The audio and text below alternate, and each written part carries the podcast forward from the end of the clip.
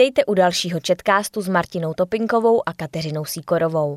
Mezi hlavními cenami Mexické národní loterie budou letos i dvě rezidence zabavené známým narkobaronům. Vědci vyvinuli brčko léčící škytavku, tři dívky z Indonésie se snaží uniknout životu na venkově díky heavy metalu a v Kalifornii si můžete ulovit divočáka nebo krajtu a pochutnat si na nich. Ale nejdříve k buněčnému masu. Izraelská společnost Future Meat Technologies otevřela závod, který je podle ní prvním průmyslovým závodem na výrobu buněčného masa na světě. Závod má být schopen vyprodukovat 500 kg umělého masa denně. Firma uvedla, že nyní jedná s americkými regulačními úřady a ráda by začala do konce příštího roku nabízet své maso restauracím ve Spojených státech. Future Meat je jednou z firm, které chtějí nahradit kurníky, chlévy a jatka bioreaktory, které budou vyrábět maso na buněčné bázi. V odvětví umělého masa, kdy se místo porážky zvířat vypěstuje maso laboratorně pomocí zvířecích buněk, nyní působí nejméně 75 společností. Od prvních prototypů výroby umělého masa se firmám podařilo snížit náklady na výrobu o 99% a pokud si spotřebitelé tyto produkty oblíbí, mohla by hodnota trhu s umělým masem podle odhadu konzultační společnosti McKinsey Enko do roku 2030 činit 25 miliard dolarů, to je přes půl miliardy korun. Aby však mohlo umělé maso konkurovat konvenčnímu masu, je potřeba náklady ještě více snížit. Firma Future Meat tvrdí, že má nejlevnější kuřecí prsa vyrobená laboratorně. Podařilo se jí snížit cenu na 4 dolary, což je přes 82 korun za 100 gramů, což je zlomek původní ceny. Do konce roku 2022 plánuje tuto cenu snížit o polovinu. Firma je v současnosti schopna vyrábět umělé kuřecí, vepřové a jehničí a chystá se brzy začít vyrábět i hovězí. Výroba umělého masa je však stále malá ve srovnání s produkcí konvenčního masa. Některé zemědělské podniky denně porážejí tisíce zvířat. Nezisková organizace podporující alternativní potraviny Good Food Institute uvedla, že je potřeba, aby výroba umělého masa stoupla na miliony tun ročně a tak, aby se z ukázkové fáze dostala do průmyslové.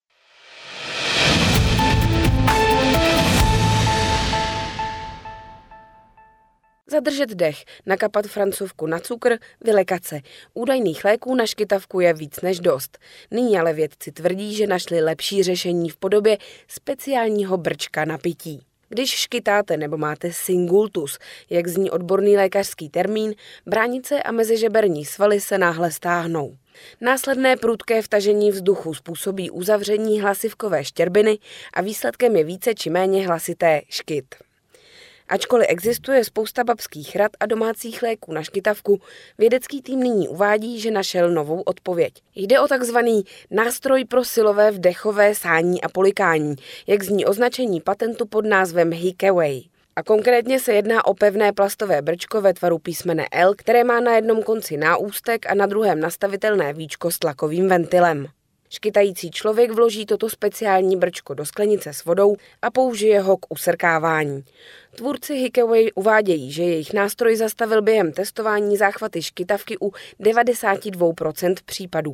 Pomůcka staví na myšlence, že silnější sání potřebné k nasátí vody nutí brániční nerv, aby spustil stažení bránice, zatímco následné polknutí zahrnuje mimo jiné i aktivaci bloudivého nervu. Protože tyto dva nervy jsou zodpovědné za škytání, vědci uvádějí, že když je člověk zaměstná, zabrání jim způsobovat tento nechtěný jev. Funguje to okamžitě a účinek vydrží několik hodin, řekl spoluautor studie dr. Ali Saifi ze zdravotního vědeckého střediska při Texaské univerzitě. K vyzkoušení účinnosti své pomůcky tým analyzoval reakce 249 dobrovolníků, z nichž více než dvě třetiny uváděli, že trpí škytavkou nejméně jednou měsíčně. Podle výsledků zastavila tato pomůcka škytání v téměř 92% případů. O málo víc než 90% uživatelů uvedlo, že je pohodlnější než jiné domácí pomůcky. A zhruba stejný počet soudí, že Hikeway poskytuje lepší výsledky. Ty byly podle autorů konzistentní napříč všemi demografickými skupinami a neovlivnila je ani četnost či delší škytání. Podle doktora Rajze Tomase, neurologa z univerzity v Newcastle, který se na studii nepodílel, toto zařízení nejspíše funguje. Ale myslím si, že jde o řešení problému, které nikdo nepotřebuje. Dodal s tím, že už nyní existují jiná účinná řešení s minimálními náklady, včetně jeho oblíbené metody pevně si ucpat uši a přitom vypít sklenku vody běžným brčkem. Cokoliv, co vám umožní nafouknout hrudník a polikat, bude fungovat, řekl doktor Tomas. Další možností podle něj je pít ze sklenice opačně, předklonit se a pokusit se pít z opačné hrany skleničky než obvykle.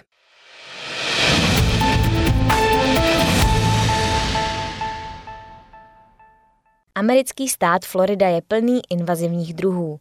A tím nemyslíme turisty namaštěné dětským olejíčkem a důchodkyně s modrými vlasy, napsal spravodajský server Orlando Sentinel. Žijí tu stovky živočišných druhů, které sem nepatří, způsobují milionové škody od útesů po vrcholky stromů a přímo i nepřímo hubí původní tvory.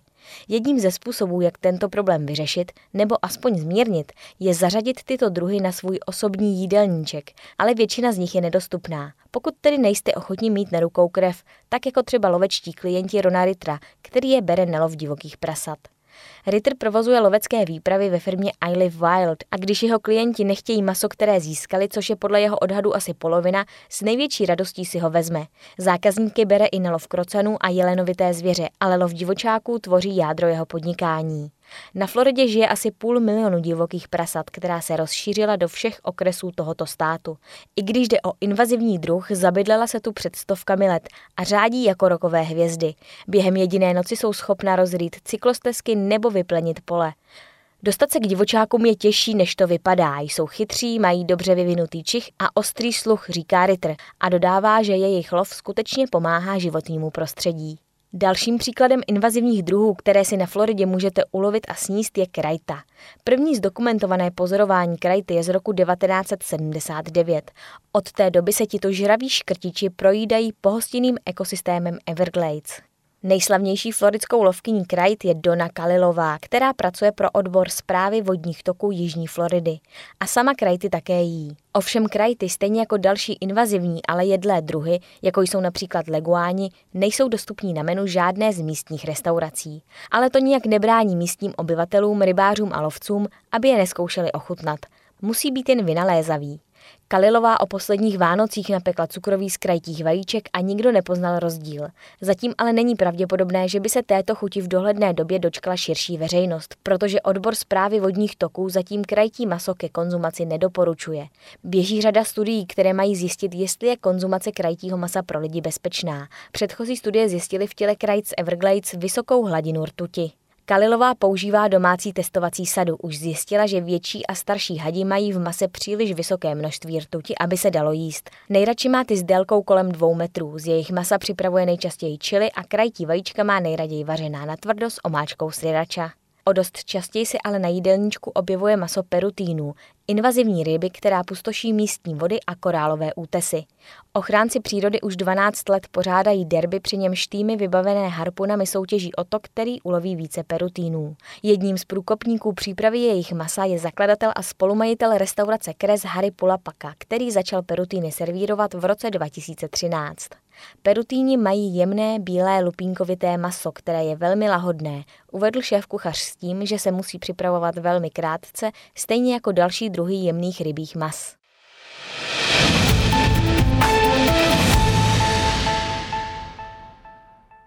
Mezi hlavními cenami Mexické národní loterie budou letos i dvě rezidence, zabavené známým narkobaronům Joaquínovi Guzmánovi a Amádovi Carrillovi. Oznámil to mexický prezident Andrés Manuel López Obrador. Slosování se uskuteční na státní svátek 15. září. Vyhrát bude možné vilu mrtvého narkobarona Amada Carrilla v mexickém hlavním městě. Nemovitost má zastavěnou plochu 3000 metrů čtverečních, krytý bazén a saunu a její hodnota je odhadována na několik milionů dolarů. Vila narkobarona Guzmána, který má přezdívku El Chapo a odpikává si trest vězení ve Spojených státech, se nachází v hlavním městě státu Sinaloa Culiacán. Vila se proslavila tím, že z ní v roce 2014 Guzmán uprchl při policejní razi za použití podzemního tunelu. Odhadovaná hodnota nemovitosti je ale podstatně nižší – 200 tisíc dolarů. Zařazení obou realit mezi ceny loterie je podle mexického prezidenta způsobem, jak vrátit lidem majetek zabavený kvůli kriminálním činnostem. Výnos loterie má podle prezidenta jít na rozvoj země a blahobytu lidí, na vzdělání a zdravotnictví. V rámci loterie budou vydány 2 miliony losů v ceně 250 pesos, to je zhruba 250 korun. Mezi hlavními cenami bude například i prestižní lóže na Aztéckém stadionu v mexickém hlavním městě.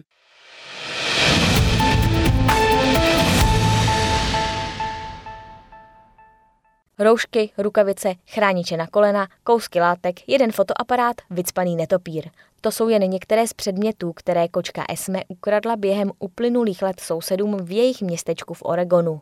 Od chvíle, co Kate Felmetová Esme adoptovala, se u ní začaly projevovat její sběratelské sklony a touha nosit rodině malé dárečky.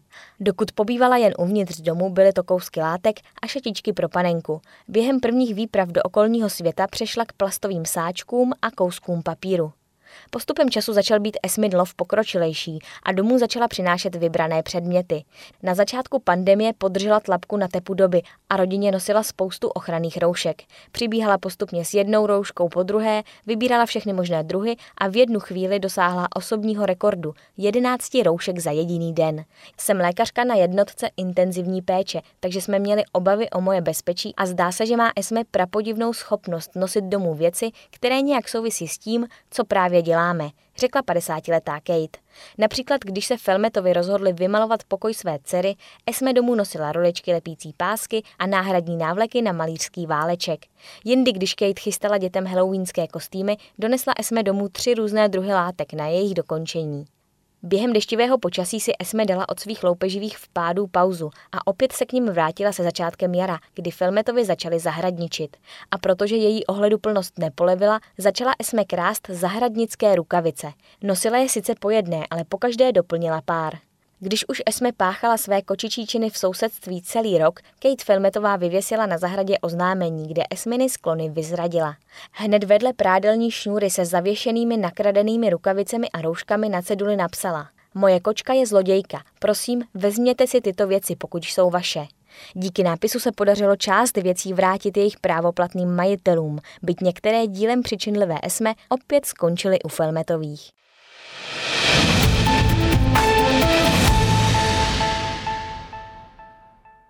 Tři mladé ženy z Indonésie vložily všechny své sny a energii do heavy metalové kapely, které tleskají stovky známých rokových muzikantů. Dívky doufají, že se díky hudební dráze vyhnou životům žen v domácnosti v rodné vesnici.